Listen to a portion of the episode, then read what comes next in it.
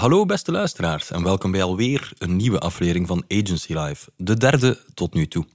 In deze reeks spit ik het leven in creatieve bureaus en digitale studio's uit tot op het bot. En dat doe ik niet alleen, dat doe ik zoals gewoonlijk met uh, Louise van Comenco. Hey Robin, hoe gaat Hallo, het? dag mystery guest Louise. Hoe, alles goed met jou? Ja, ja, zeker, zeker. Ik ben gisteren extra vroeg uh, onder de wol gekropen om fris te zijn voor deze aflevering. Ik snap het, want het is een behoorlijk stevige koek deze keer. Uh, ja, we klopt. hebben het over... Zeg jij waar we het over hebben, Louise? Ja, onder andere over acquisitiestrategieën, over inbound, over outbound, over thought leadership. Thought leadership. Thought leadership, inderdaad. En nog heel wat uh, slimme termen. Yes, het is hier uh, Buzzword City vandaag. Fantastisch. Um, dat is inderdaad stevige koek. En een hele mond vol. Toen een beetje denken aan wat Bart de Walen zei. Als we de taart groter maken, wordt elk stuk ook groter. Over taart gesproken. Ik heb taart bij. Echt? Nee, wel koekjes. Oké, okay, um, ik wil een koekje. Ja, uh, het zijn, uh, ik zou willen zeggen Pims, maar dan van een generisch merk. Oké, okay. uh, ik hou toevallig wel van Pims van een generisch merk, dus eh, merci Louise om zo attent te zijn. En terwijl jij de koekjes bovenhaalt, kun je misschien vertellen wat Bart juist bedoelde met zijn uitspraak. Ja, dan met die taart. Hè. Dus wat, wat Bart daarmee bedoelde, is we hebben eigenlijk als agencies allemaal de verantwoordelijkheid om bij te dragen aan de sector waarin we werken. Um, om een stukje expertise te delen over ons vakdomein. Want daar worden we uiteindelijk gewoon allemaal beter van, alle agencies. Daar kan ik alleen maar mee akkoord gaan. Wat? Daar kan ik alleen maar mee akkoord gaan, Louise. Ja. Um, mm. Wat is er jou bijgebleven uit deze aflevering?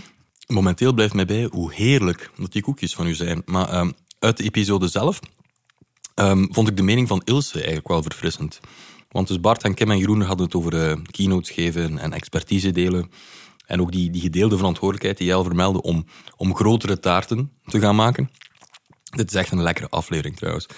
En uh, daarna maakte Ilse de reflectie dat agencies soms uh, nogal voor eigen kerk preken. En hoe het er aan het eind van de dag toch vooral om gaat om, om je klanten vooruit te helpen. En dat vond ik wel een interessante observatie. Ja, want die taart, voor je bak je die eigenlijk? Voor je eigen agency of voor je klant? Voor iemand die zo filosofisch kan doen over taart, Louise, heb je er wel duidelijk geen meegebracht. Nee, klopt. De volgende keer doe ik het beter. Maar laten we vooral naar ons panel luisteren. Heel goed idee, Louise. Um, en die stelling van vandaag luidt... Hoe meer je groeit, hoe groter de nood aan een echte acquisitiestrategie. Ondertussen pak ik nog een koekje. Heerlijk. Mm. Mm. Heel goed.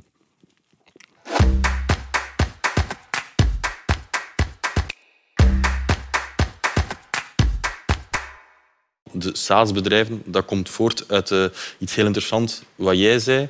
Um, namelijk dat je inderdaad gaat acquireren, uh, zeg maar, op die SaaS-manier. Hoe uh, doe je dat tegenwoordig in je agency? Het pure oldschool outbound harde sales, dat denk ik werkt niet zo goed in onze, in onze wereld.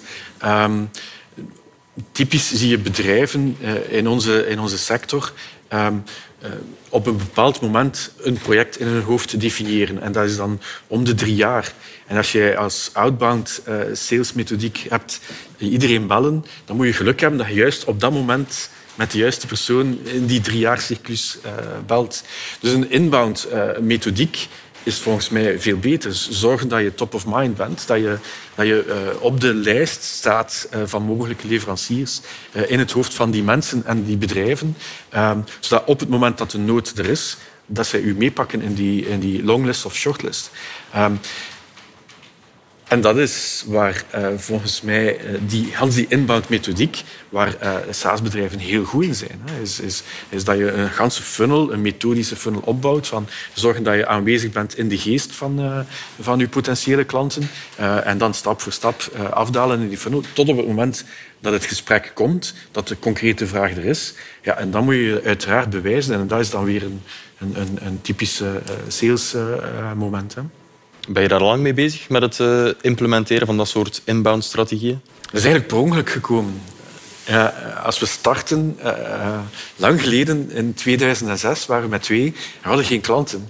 En dus om toch een klein beetje inkomsten te hebben, um, gaven Dirk en ik les in hoe maak je websites in een, in een lesorganisatie voor bedrijven. Dus dan gaf ik drie dagen les aan een groep van 15 mensen uit bedrijven over hoe bouw je een website.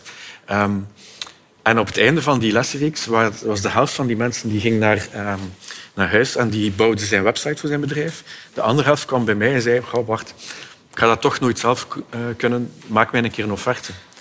En dat was het moment waarop de klik komt van, kijk, kennis delen, ehm, dat zorgt ook voor een instroom. En van daar kan je dan de, de abstractie maken naar wat is dat dan, kennis delen. In 2006 was dat bloggen. Ja, misschien is dat vandaag op Clubhouse een, een room openen. Maar dat is zorgen dat je uh, een soort gedachteleider bent, dat je kennis deelt en dat genereert een aanzuigeffect.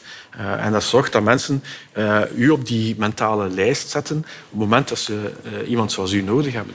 Zijn de anderen daar ook mee bezig met het top of mind worden, zeg maar, met het maken van content en, en thought leadership? Jeroen? Absoluut. Uh, ik denk dat het voor een stuk in onze, in onze DNA uh, zit. Uh, we, we, maken er een punt van om ehm, getalenteerde, ambitieuze mensen aan te trekken die sterk zijn in hun vak. Ehm, en we geven hen dan gewoon ook de kans en het platform om dat, om dat breder te delen. Voor ons is dat ehm, zogenaamde thought leadership uh, ook, ook, eh, dat, heeft, dat heeft twee doelen. Uh, dat is niet enkel acquisitie van klanten, dat is ook uh, acquisitie van mensen. Dus het, het employer branding, zeg maar. Eigenlijk onze, onze cultuur opstellen naar, naar de buitenwereld. Dat is ook een van onze core values, die heet Lead and Educate. We, we, hebben een, een, authentieke ambitie om, om de beste te zijn in, in wat we doen. Dus er is veel energie dat er intern naartoe gaat van hoe kunnen we beter worden in ons te organiseren, in, in, onze, in, onze skills toe te passen enzovoort enzovoort. Dus daar zijn we mee bezig. Maar we doen dat altijd in één beweging, intern en extern. Dus je gaat er altijd blogposts van vinden of whitepapers of je gaat naar events kunnen komen of je gaat workshops kunnen voor. En dat is, dat is open voor, uh, voor iedereen ben het daar helemaal mee eens. Je kan daar, je kan daar niks, mee, uh, niks mee verliezen. Uh, ook, ook, concurrenten van ons komen ook af naar onze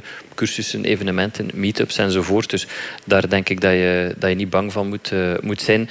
Ehm, je zou het karma kunnen noemen of je zou het een acquisitiestrategie kunnen noemen. Het zit in elkaars vaarwater, denk maar, ik.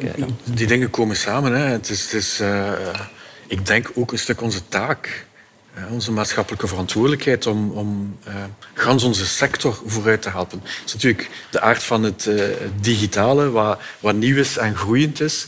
Um, uh, maar als wij de taart groter maken, dan wordt elk stuk ook groter. Uh, en ik denk, wij vinden elkaar daar ook in. We organiseren samen een postgraduaat rond Experience Architect. En dat staat open en dat is ook oké. Ja, als wij gans onze sector naar boven trekken, um, ja, dan, dan profiteert iedereen daarvan dat is iets dat me ook in de voorbereiding eh, een beetje uh, opviel. Dat er redelijk breed wordt ingezet inderdaad, op die content, op die thought leadership. Als straks heel de sector uh, dat soort content gaat maken, denken jullie dan shit, concurrentie? Of we levelen allemaal op en het wordt gewoon allemaal beter?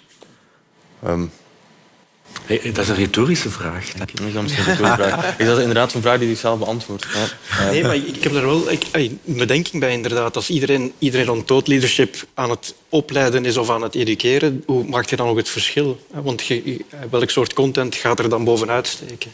En daar zijn we toch wel naar aan het kijken, want je kan inderdaad heel veel expertise tonen, maar is dat dan voldoende als iedereen expertise aan het tonen is?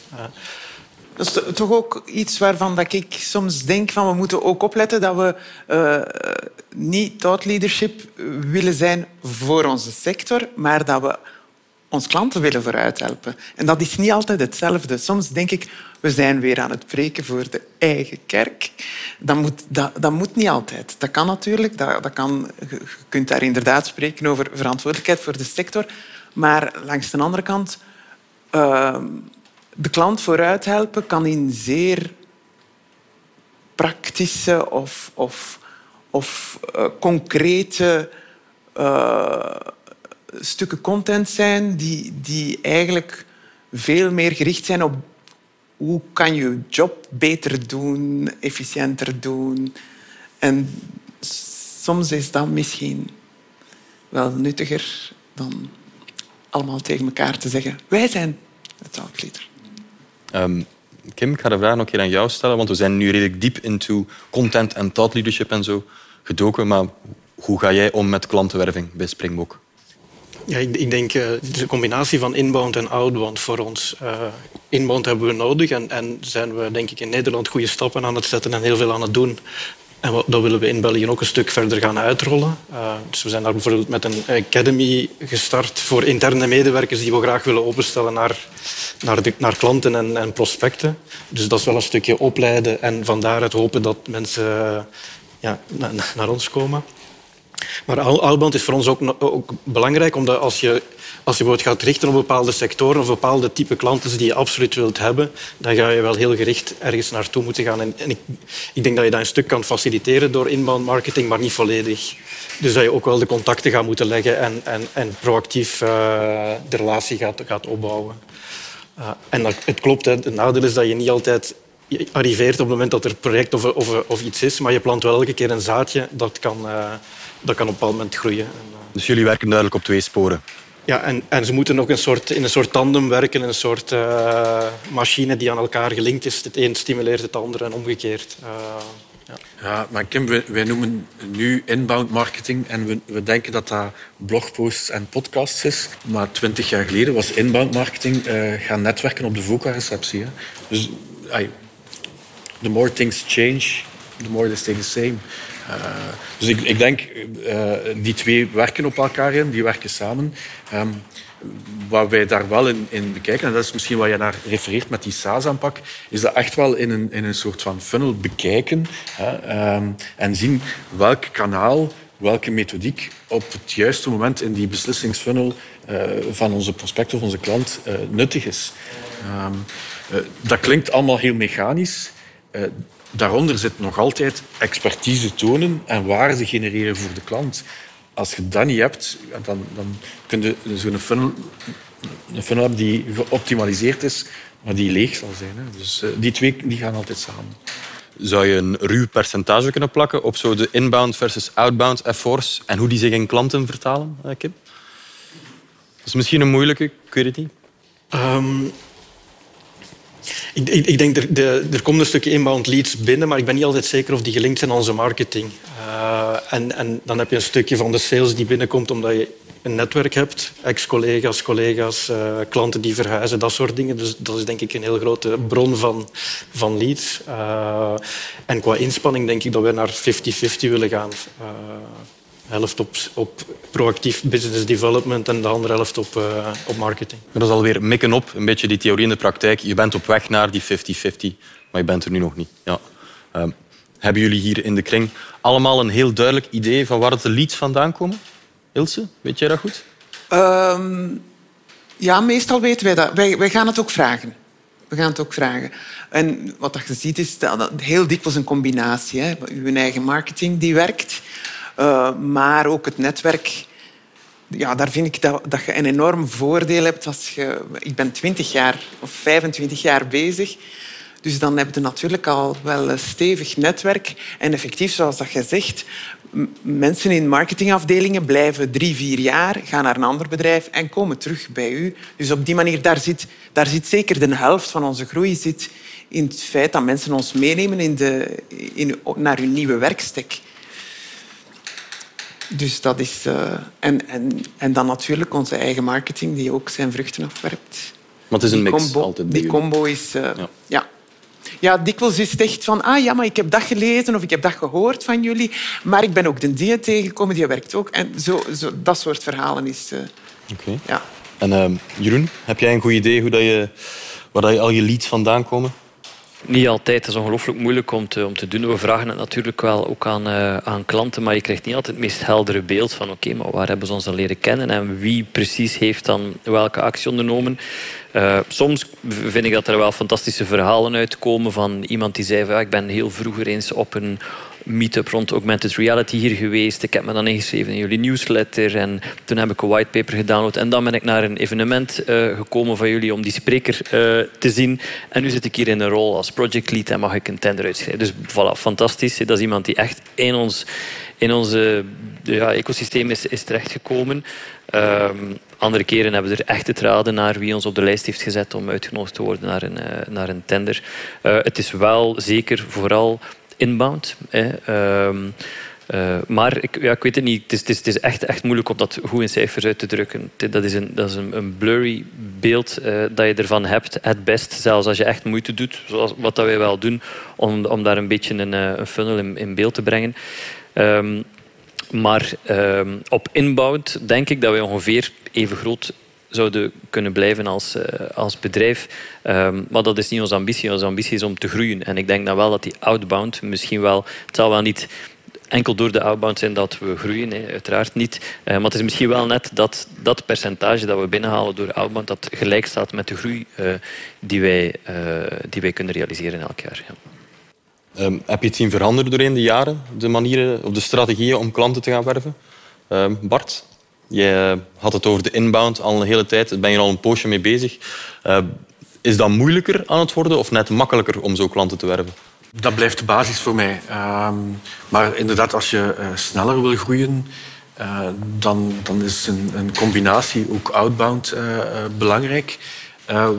wij zijn, denk ik, een jaar geleden iets, iets meer dan een jaar geleden wel heel bewust van het pure inbound overgeschakeld naar een uh, toevoegen van een business development team en een outbound team.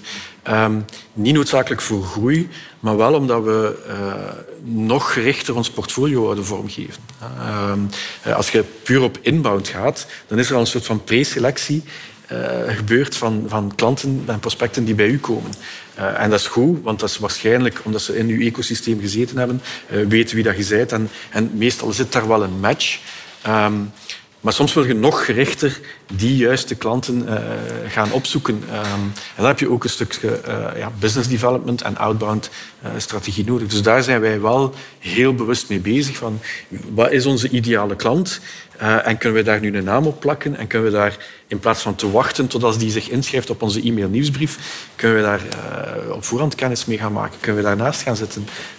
kunnen we daar gesprekken aangaan? Kunnen we op voorhand misschien al een keer iets maken voor hen? Uh, om zo binnen te komen. Heb je op dat vlak een bepaalde wishlist met de grote namen die je wilt binnentikken? Absoluut, absoluut. Ja, ja, ja. ja. Uh... En jullie? Hebben jullie allemaal zo'n soort van lijst met uh, zeggen whales, dat je van denkt, droomklanten? Um, als die morgen bellen, pak ik meteen op? Ja. Ja, tuurlijk. Ja. Het is zoals Bart zegt, uh, Outbounden is eigenlijk uh, zelf je filter creëren van uh, wie komt er tot bij ons. En dat is, dat is cruciaal. Dus wat je eigenlijk wil doen is, um, je wil je pipeline, je wil die zelf, je wil het DNA van die pipeline zelf bepalen eigenlijk. Hè. Dus je wil, daar, je wil zelf de filter creëren van wie, wie komt er daarin. En dat, dat gaat op basis van sectoren en omvang van bedrijven en activiteiten en type projecten en dat soort uh, zaken. En dus als je daar een heldere visie op hebt en je hebt daar ook een strategie om daar naar te, te handelen, dan zie je dat ook na verloop van tijd dat die pipeline een bepaalde kleur begint te krijgen, namelijk de, beetje de toekomst die je voor je ziet als, uh, als bedrijf. Dus met inbound kan je wel gaan sturen wie er naar jou komt, maar bij de outbound aanpak kan je natuurlijk één op één zelf nog beter gaan selecteren. Ja. Oké. Um, om dit deeltje af te ronden misschien. Ik hoorde Bart business development nog een keer in de mond nemen. Wat verstaan jullie als agencies, bureaus, studio's onder... Wat is business development voor jullie? In een korte definitie. Ik, ik hou wel een beetje van, van de originele betekenis uh, van, het, uh, van het woord business development. Dus het, het ontwikkelen uh, van, van een bepaald businesspotentieel dat daar is. Dus voor ons spelen de, de BD'ers, zoals we ze noemen, diep in de spits. Zij moeten kunnen wat wij doen connecteren met de noden van bedrijven. Dus echt die connectie gaan, gaan maken. en dan hebben zij een grote verantwoordelijkheid in het, in een, in het vormgeven van hoe die relatie er zou kunnen uitzien, wat we precies zouden kunnen doen, wat onze impact zou kunnen zijn. Dus dat heeft echt veel te maken met, uh, met verbeelding, met de juiste mensen daar rond verzamelen, met, met, met, er, met er een frame op te leggen van oké, okay, hoe ziet onze toekomst samen eruit? En, en dat is wat ik, die, het woord development of ontwikkeling vind ik daar zelf heel uh, belangrijk in. En jullie hebben ook effectief uh, de, de functie of het profiel business developers in huis bij de Pocket. Ja. ja. Ilse, bij ja. jullie uh, is dat niet het geval, hè? Jawel, wij hebben ook één iemand die echt aan business Ah, development doet. Uh, en die, wa- wat die zijn functie is, is echt het ontwikkelen van projecten bij nieuwe klanten waar die klant zelf nog niet over gedacht had. Dus echt out of the blue zeggen van dat bedrijf die zouden zoiets kunnen doen, dat zou fantastisch zijn. En dat dan gaan verkopen. En uh, wat voor succesratio's uh, tekent die dan op? Dat zit redelijk goed. Dat zit redelijk goed, maar uh, wij hebben in ons DNA, denk ik, altijd zitten wij tegen de grens van onze capaciteit aan te schuren. En dat maakt dat wij daar zelf rem op zetten. Wat dan misschien super stom is, zit ik mij zo te bedenken. Maar, uh, maar het, uh, ja, het, het, is wel zo dat we um, de luxe hebben van een vrij grote instroom, waardoor dat je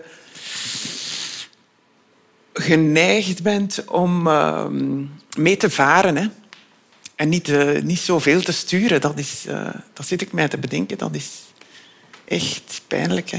Maar dat is ook tof, hoor. Ja, dat is ook tof. Maar in feite is dat wel zo echt iets... Iedere keer als je terugkomt uit verlof, denk je... Dat, daar gaan we nu op werken. En dan zit een maand verder en dan denk je... Varen, varen, varen.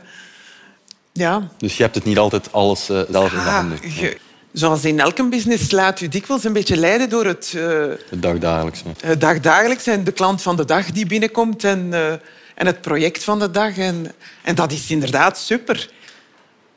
Maar dus op den duur uh, zetten jullie nu in de luxe positie ook wel dat je door meer instroom, onder andere met die business development, gewoon zelf meer kan kiezen. Ja, dat je, dat je inderdaad minder stuurt. Ja. Dat je minder stuurt. Dat je meer je laat... Uh, Kim, wat is jouw definitie van business development, Springbok? Dat zijn alle activiteiten die je doet naar nieuwe klanten toe in ons geval. Of proberen nieuwe klanten binnen te halen. En, en dus account management of zo is meer de farming kant. En die gaan klanten proberen groter maken. Die hebben ook een verkoopsfunctie, maar de business developers moeten echt bezig zijn met, met nieuwe business. En we hebben in elk van de business units mensen die echt verantwoordelijk zijn voor business development. In een aantal hebben, is er een gedeelde verantwoordelijkheid met een stukje account management ook. Um, en daarnaast heb je eigenlijk de managing partners die ook verantwoordelijk zijn uiteraard voor business development. Het blijft niet enkel die personen die daarmee moeten bezig zijn. Er gaat ook een stuk onze verantwoordelijkheid blijven. Ja. Okay. Dus je hebt mensen die er de hele dag mee bezig zijn en het ook in hun naam dragen.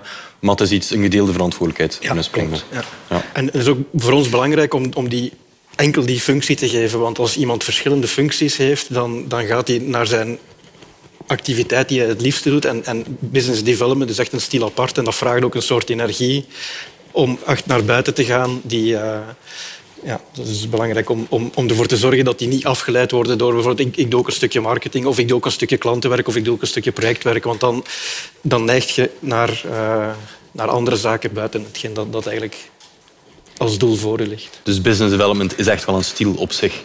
Ja. Bart? Ja, ik volg. Hè. We hebben uh, twee business developers. Um, de inhoudelijke client service managers die zijn bezig met onze bestaande klanten, maar die worden ook in tandem gezet bij nieuwe klanten. Om, die, die inhoud, die droom vorm te gaan geven. Ehm, de specifieke taak, de unieke taak van de business developers is die connectie leggen met onze wishlist.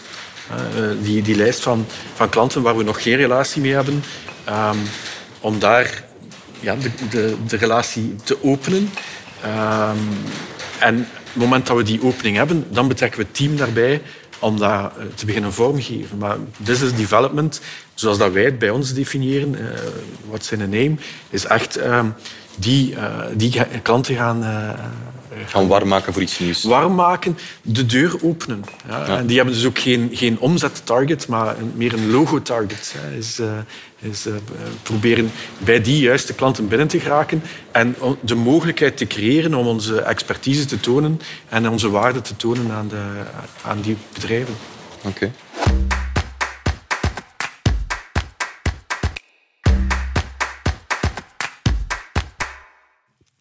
Mm, voilà, business development. Het is een stil op zich en uh, taartenbakken overigens ook. We leerden weer bij in Agency Live vandaag. Yes, waar gaan we de volgende keer over spreken, Robin? De volgende keer gaan we het hebben over uh, snelle en trage suikers. Want uh, als wij zo koekjes blijven eten, dan gaan we hier waarschijnlijk achteraf spijt van krijgen. Maar um, echt zullen we het voornamelijk hebben over de positionering van je agency. Staat die vast? Beweegt die? Hoe zit dat allemaal juist? Spannend, hè? Ook spannend of ik taart zal mee hebben of niet. Eh, ja, want tot nu toe vind ik u redelijk onbetrouwbaar met beloftes, dus, uh, eh, Louise. Dus eh, de luisteraar kijkt er ook naar uit, naar deze true crime slash non-fictie reeks, Agency Live, episode 4. Ehm, wie meer wil weten, Louise, wat moeten mensen doen? Sorry, ik heb nog een koekje in mijn mond. Mhm. Wie meer wil weten, kan, kan, zich altijd inschrijven op onze nieuwsbrief. Dat kan op agencylive.be. Of je vindt het ook allemaal in de show notes van deze podcast. Fantastisch. En dan horen wij elkaar gewoon een volgende keer terug. Yes, zeker en vast. Tot de volgende. Doei.